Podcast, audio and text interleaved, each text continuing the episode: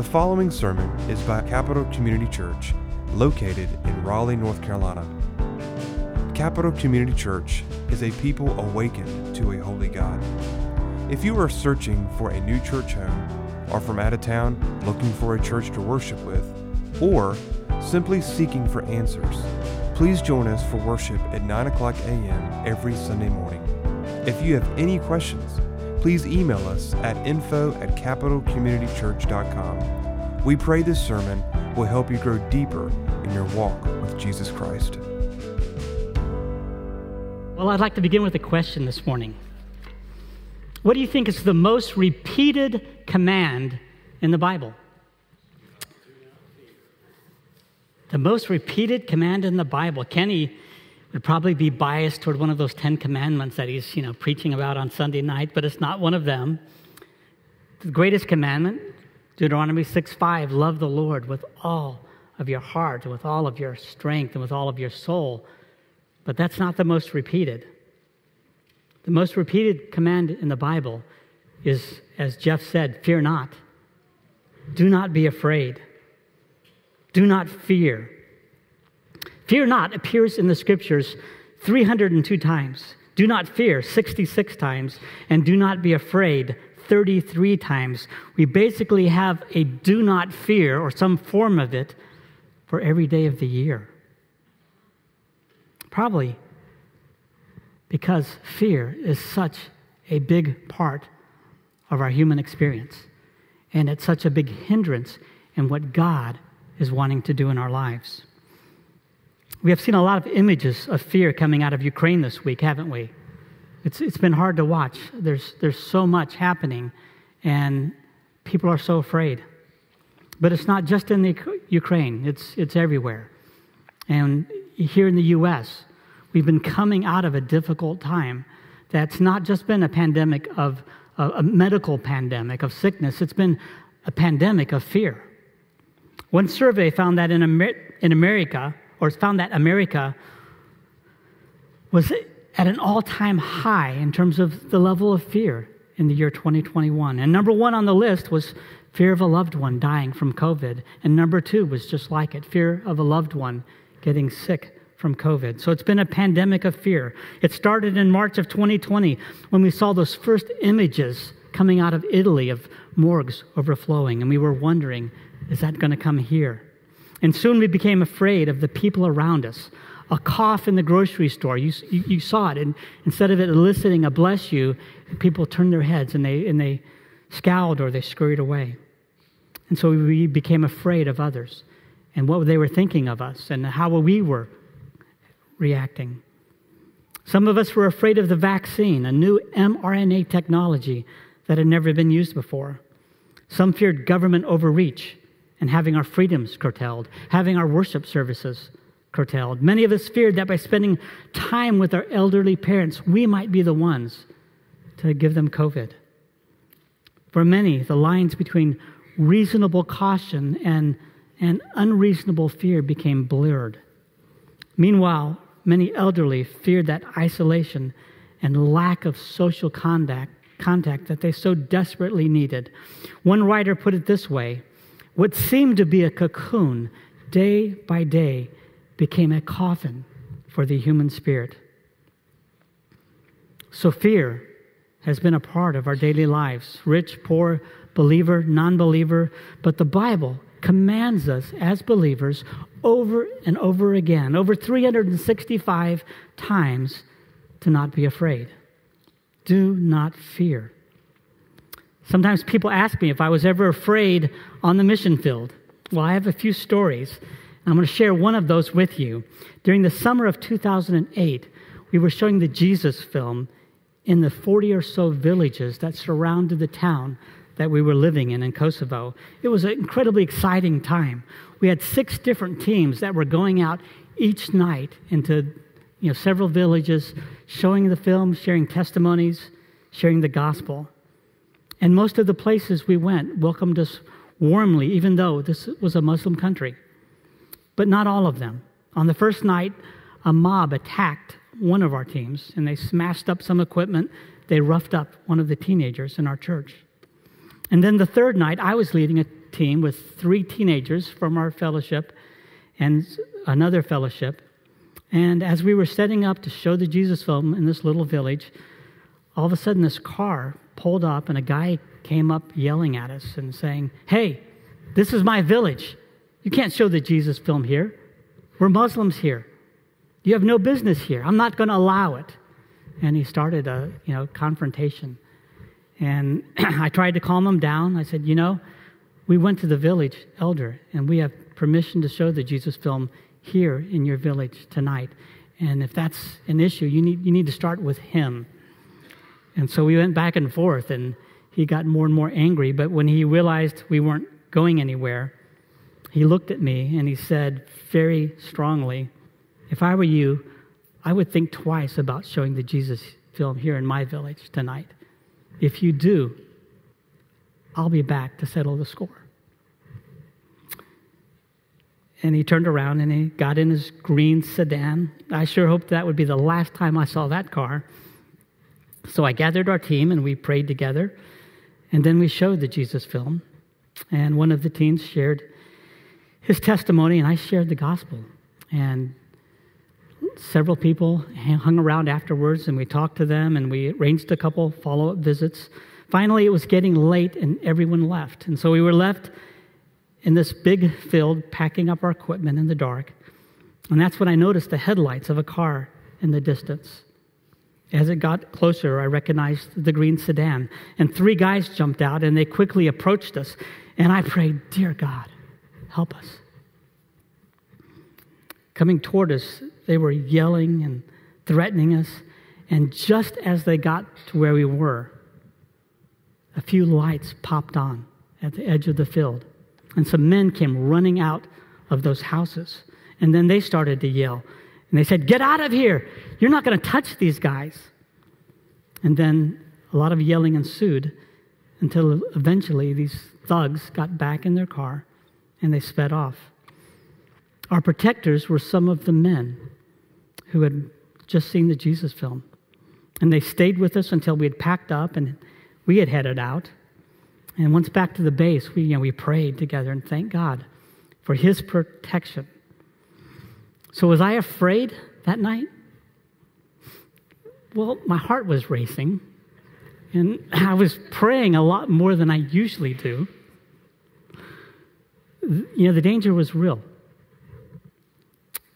I was responsible for three teenagers and was going to have to answer to their parents. Did I have emotions of fear? Yes. Did we back down? No. You know, soon afterwards, I wrote my pastor, Charlie Long.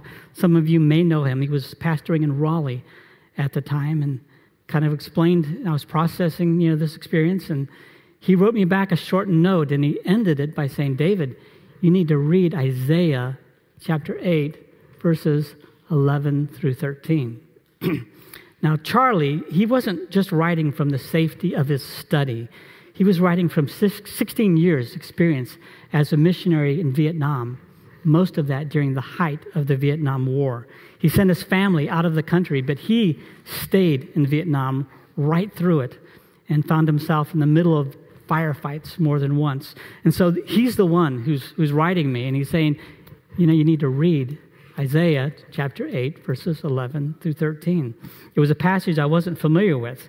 Maybe you're not too familiar with this passage. Isaiah 8 is a, is a bit obscure in many ways. But I'd like us to turn there this morning and take a look at these remarkable verses and their context. So turn with me to Isaiah chapter 8, verses 11 through 13. It says, For the Lord spoke thus to me with his strong hand upon me and warned me not to walk in the way of this people, saying, Do not call conspiracy all that this people calls conspiracy, and do not fear what they fear, nor be in dread. But the Lord of hosts, him you shall honor as holy. Let him be your fear. Let him be your dread. So, let's look at these verses together. What do we have here? We have these two contrasting commands, right? And we might call them the do's and the don'ts of fear. Verse 12 gives us the don'ts. Do not call conspiracy, what they call conspiracy. Do not fear and do not be in dread. And then verse 13 gives us the do's. Honor the Lord, fear him, and let him be your dread. And the stark contrast in these verses, you know, immediately shows us that as believers, one thing that should set us apart from the world is in the things that we fear and the things that we don't fear. We might blend in, you know, with those around us in so many ways, but this is not an area that we should blend in in the things that we fear. So our goal this morning is to look at these verses and to understand them and to apply them in our lives. And in order to do so, I believe we need to answer two very important questions. The first is what is it that people fear? And the second is what does it really mean to fear the Lord? So let's begin with the context.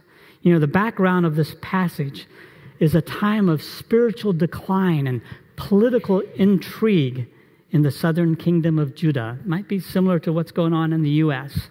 Biblical history shows that God's judgment on a nation usually starts by giving them incapable leaders. And this is certainly what is happening in the case of Judah. The people are circulating conspiracy theories all over the place, one of which is an impending invasion from the kings in Syria and Samaria. So the people are afraid, they're expecting this you know, coming invasion, much like the people of Ukraine have been for the last few months. And so there's fear.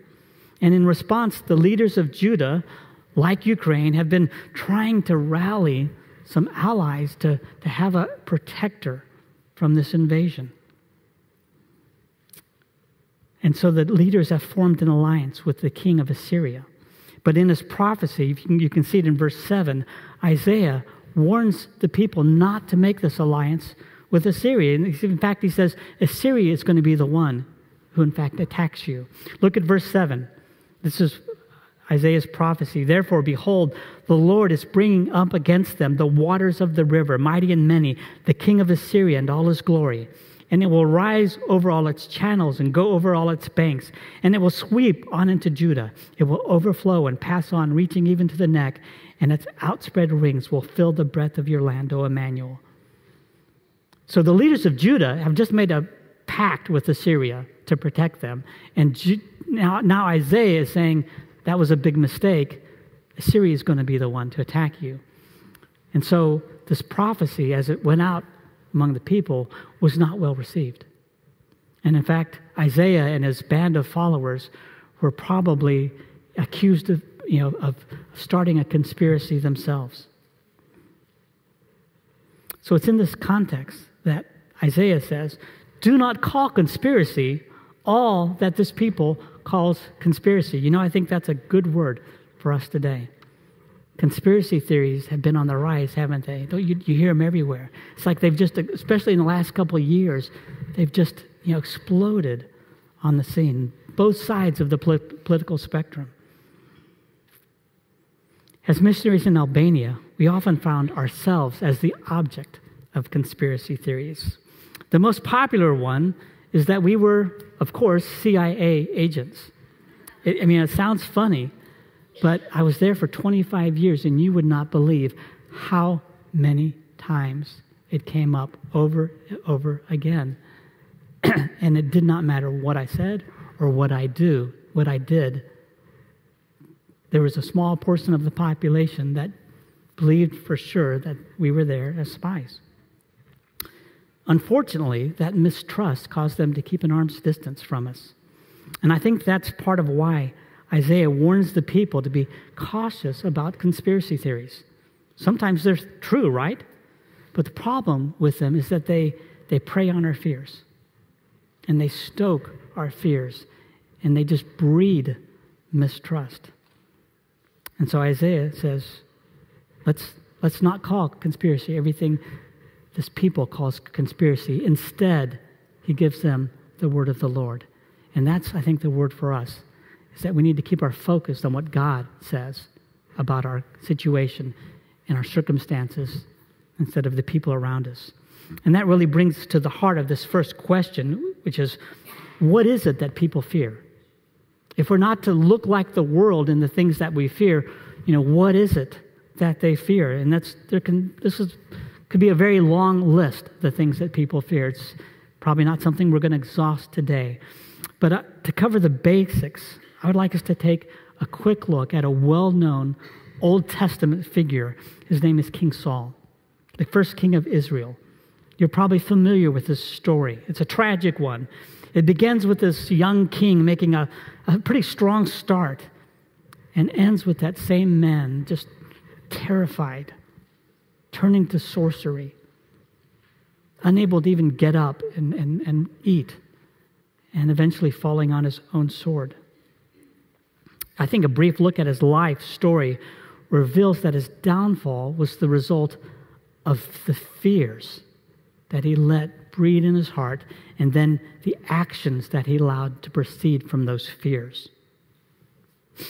You know, the nation of Israel first meets Saul, you know, as he's coming out from hiding in the luggage, right? You remember the story. Samuel's anointing the first king, and Saul's the guy. And when they cast lots and it comes down to Saul, they can't find him. He's in the luggage and they can't find him. And finally, through prophecy, you know, Samuel says he's in the luggage. And they go and they bring him forth. And so they bring out this, you know, terrified guy. And once he stands up, he's head and shoulders taller than everybody else in the crowd. What was he so afraid of? Was he just shy? You know, it's interesting because later on, in 1 Samuel, the prophet refers, I believe he's referring back to this very incident when he says to Saul in 1 Samuel 15, 17, he says, Though you were once little in your own eyes, are you not the head of the tribes of Israel?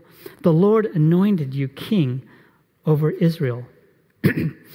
Isn't that ironic that this man Saul, who was taller than everyone else in the crowd, saw himself as little in his own eyes. It wasn't just shyness, he was, he was little in his eyes compared to the people around him. He had a fear of the expectations of people, he had a fear that he would not measure up. From Saul's perspective, people and their expectations were big, and he was small. The next instance of Saul being sidelined by his fears in 1 Samuel 13 when he offers an unlawful sacrifice. You might know the story. He's going to war against the Philistines. He's waiting on the prophet Samuel to come and offer the sacrifice that they would offer before a battle, but Samuel doesn't show up. He's not on time. And so Saul eventually offers the sacrifice by himself. Saul's not a priest he's not you know, lawful to offer a sacrifice, but he does it. Of course, as soon as he's finished, Samuel shows up, confronts him, and Samuel says in 1 Samuel 13, 11, and 12, What have you done? And Saul gives a very reasonable answer. He says, First of all, when I saw the people were scattering, this is verse 11 and 1 Samuel 13, when I saw the people were scattering from me, and that you did not come within the appointed time, and that the Philistines had mustered in Michmash I said, Now the Philistines will come down against me at Gilgal, and I have not sought the favor of the Lord. So I forced myself and I offered the burnt offering. So what was Saul afraid of? He was afraid of his enemies. He was afraid of this. You know, was this just an irrational fear? No. Verse 5 in that same chapter says it was 30,000 chariots, 6,000 horsemen, and troops like the sand of the seashore who were coming against him. The problem was not that Saul was concerned about a credible threat. The problem is that his fear led him to disobedience to God. The root problem was that from Saul's perspective, he was small and his enemies were big. And as a result, from his perspective, his God was small and his enemies were big.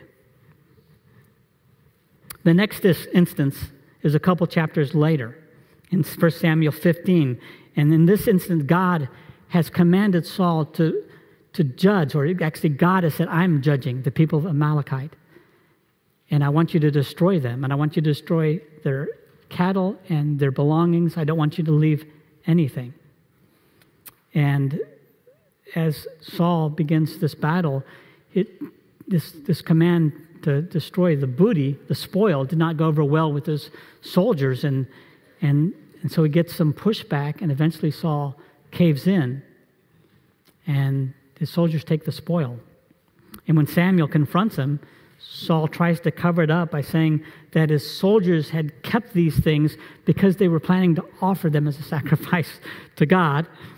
And of course, that didn't fly. And Samuel, in 1 Samuel 15, 22, and 23, Samuel says, Has the Lord as great delight in burnt offerings and sacrifices as in obeying the voice of the Lord? And so he goes on to tell Saul that God has rejected him as king because of his disobedience. So we see again and again in Saul's life this, this there's some sort of fear.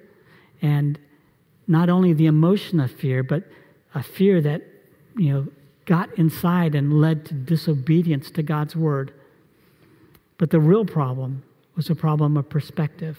Again and again, Saul has a fear because people are bigger than God or his enemy is bigger than God, or his problem is bigger than God. We could go on. Later, Saul spent 13 years pursuing David, and it was out of a fear of, of betrayal or out of a fear of him being supplanted as king. And then in the very end, he, when he turns to the sorcerer, he's, he's, there's a battle coming up, and he's afraid of dying, and he's turning to a sorcerer to find out if he's going to survive the battle. He's afraid of death. Saul's life is a portrait of fear fear of not measuring up, fear of external threats and enemies, fear of others' opinions, fear of betrayal, and fear of death. These are just a few of the fears that he faced, and of course, they're fears that all people face. But God calls us through the prophet Isaiah to a life that is different than Saul he calls us, first of all, to not be afraid. Do not call conspiracy all that this people calls conspiracy, and do not fear what they fear, nor be in dread. So that's the don'ts of fear. And now let us turn to verse 13 and look at some of the do's. In verse 13 it says, But the Lord of hosts, him you shall honor as holy. Let him be your fear, and let him be your dread. So this verse clearly instructs us that instead of fearing what people fear, what are we to fear? We are to fear the Lord. And that brings us to a very important question. Just what exactly does it mean to fear the Lord? This is a difficult topic for many of us. Are we actually to be in dread of God in our in our day-to-day relationship with God? What does it mean to fear the Lord? You know, we, there's so many verses, Proverbs, the beginning of wisdom is the fear of God. What does this mean?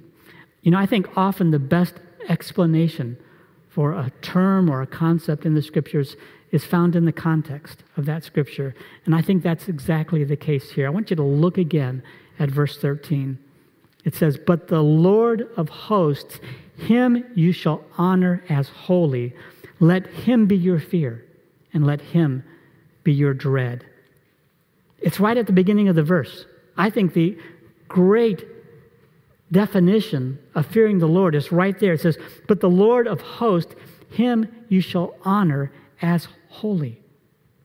Our God is the Lord of hosts. He's the supreme being. He holds all the cards. We, we sang about it this morning. We started the service singing, Holy, Holy, Holy. Perfect and purity, love and power. The beginning of fearing God is simply understanding as best we can who He is and all of His majesty and all of His holiness. You know, you've heard a lot in, at Capital Community Church recently about the need to recover our sense of the holiness of God. And that's right on. Because fearing God is honoring Him in His rightful place and honoring His holiness. Acknowledging who He is and living our lives in light of his holiness. We find this repeated in the New Testament. The apostle Peter, he uses almost the same language. In 1 Peter 3:15 he says, "But in your hearts honor Christ the Lord as holy." I believe that's how we fear the Lord. I think that's how God wants us to actively fear the Lord is by in our hearts honoring Christ, honoring the Father as holy. I think there's another reason for the contrasting nature of the commands that we see in this passage in Isaiah. He says, Don't fear this, but instead fear that. And I think that's because the best antidote to a fear is a bigger fear. And that's what King Saul needed. He had these credible, real threats. The problem is that he didn't fear God.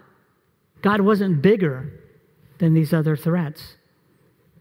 He was small in his own eyes, and people were big. He was, his God was small, and the Philistine armies were big. God's word was small, and the opinions of people were big.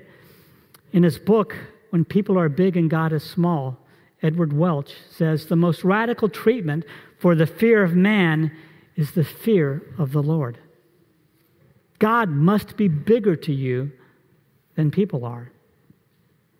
And that's why dictatorial regimes have never been able to tolerate Christians or believers because they know that they fear God more than they do the dictator. That's why Nebuchadnezzar threw Shadrach, Meshach, and Abednego in the fiery furnace. That's why he threw Daniel in the lion's den. It's because they feared God more than they feared him. There's a story about a Polish priest during World War II who was summoned to go in before Hitler. And this, this priest was trying to decide what to wear. He, he was going back and forth. Should he wear his priestly attire as a, you know, with his white collar and, and going before Hitler, or should he just wear a normal suit? And in the end, he decided to wear the normal suit. And as soon as he walked in the room, Hitler says, Where's your collar? We're going to get along just fine. He knew that this man feared him more than he feared God. I believe Jesus had the same passage that we're talking about in Isaiah 8. I think he had it in mind in Matthew 10, verse 28, when he said, And do not fear those who kill the body, but cannot kill the soul. Rather, fear him who can destroy both the soul and body in hell. God is the Lord of hosts. He's the one that holds your and my fate in his hands. And when we really understand that and acknowledge that, the fate of our earthly body really becomes of little consequence. As believers, we should fear God even more because as we grow in our faith and our understanding of God, we realize more and more just how holy He is and just how sinful we are. And that's the message of Isaiah 8. That's the do's and don'ts of fear. Do not call conspiracy all that this people calls conspiracy. And do not fear what they fear, nor be in dread. But the Lord of hosts, him you shall honor as holy. Let him be your fear. Let him be your dread. You know, I hope these powerful verses are sinking in this morning. But we need to figure out also how to apply them in our lives. And I think we can begin by praying for the people of Ukraine. So many are living in fear right now. Let's pray for God's intervention. Let's pray for his protection, for his comfort. But most of all, let's pray that people will be awakened to the reality of the fleeting nature of life and turn to God. And let's pray for those churches. You know, Kenny was talking about churches that were meeting in Kiev today. We have some friends that were missionaries in Ukraine and started some local fellowships. Let's pray for those churches and those people because the opportunity to share with people is great. You know, we went through two wars during our time in Albania and Kosovo. In 1997, there was a brief civil war in Albania that came to the area that we were at, and it forced us to evacuate for two months we went to the next country over and waited as this thing you know, took place. Do you know that our little church in this little town grew more during those two months and the six months afterwards than any other time in the life of that church right up to now. As that conflict spilled into that town, man, the believers, we, we had to go. we were a liability to them, but the believers stepped up and they continued the services. Different men were preaching. They were inviting visitors by the dozens. They started to do some, some um, distribution of food and take care of people. And it was an incredible time. Some of them were sleeping in the church just to protect it at night. And the church grew during that time. Then, a couple of years later, in 1999, we were still in Albania, but the war erupted in Kosovo. And as soon as it were, was over, we brought a team of missionaries and some believers from our church there in Albania. And, and we went to this town of Ferizaj in Kosovo, and we rented the local cinema. Now, there was, there was some of the houses were still smoking at that time as we came into this town, and we rented this cinema that had never had an Albanian film shown in it. And we showed the Jesus film two nights back to back. And people came. The place was packed, 300 people. And then we shut the doors, and then people were banging on the doors as we showed the Jesus film because they wanted in. A few young people accepted Christ during those two nights. And we eventually, about two years later, moved to that town. And those young people were the beginnings of the church there in Ferizaj. War is a terrible thing, it's terrifying. It's so much evil is unleashed when there's a war. It turns people's lives upside down. We don't wish war on anyone. But I've seen from experience that it's also a time when God works in people's hearts. Amen. And I believe that's what we should be praying for Ukraine that this time of fear and loss would be a time that God would just come through and give people the answer, give people the hope that they need. But it's not just Ukraine, it's also you and me.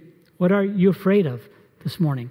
What are your fears this week? What are you facing? What kind of peer pressure? What kind of people are you dealing with? What problems, health, otherwise? Are those problems so big that God starts to get small in comparison? Or is your God bigger than your problems? What's your perspective this morning? Isaiah teaches us that if we fear the Lord, if we honor the Lord of hosts as holy,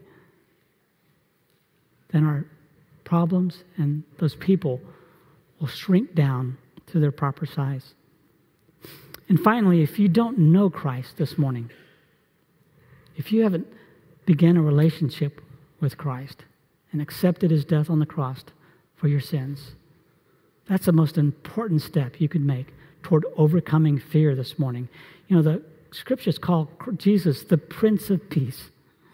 And in one of the most important interactions he had with his disciples right before his crucifixion, he turned to his disciples and what did he say? He said, Peace I leave with you. My peace I give you. I do not give to you as the world gives. So do not let your hearts be troubled and do not be afraid. I think it's so fascinating that just as Isaiah emphasized back in chapter 8 that our fears are not to be like the fears of the world, Jesus emphasizes that our peace is not like the peace that the world gives. What kind of peace does this world give? We, we do find peace, but the world's peace is by we encounter our enemies, we counter our enemies with weapons or alliances, counter our fear of failure, not measuring up with self esteem and hard work. We counter our fears of the future by storing up resources and riches, and these things work for a while, but ultimately, these strategies fail.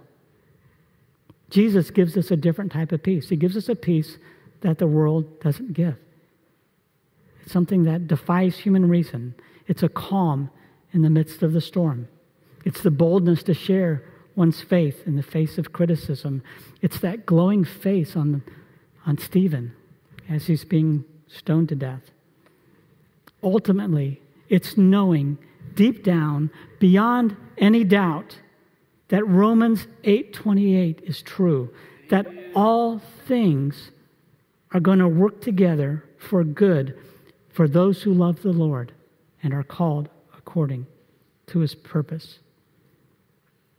Our, our fear is not like their fear, and our peace is not like their peace. So if you don't know Christ personally this morning, I invite you to put your faith in him and discover what it means to have the peace of Christ and to live with a proper fear of God. Let's pray together. Lord of hosts, Almighty God, Holy of holies, I pray that you would help me and my brothers and sisters here this morning to be people that do not fear the things of this world, but instead fear you by daily honoring you in our hearts as holy. And I pray this in Jesus' name. Amen. Thanks for listening. For more sermons, information, and events, check out our website at capitalcommunitychurch.com.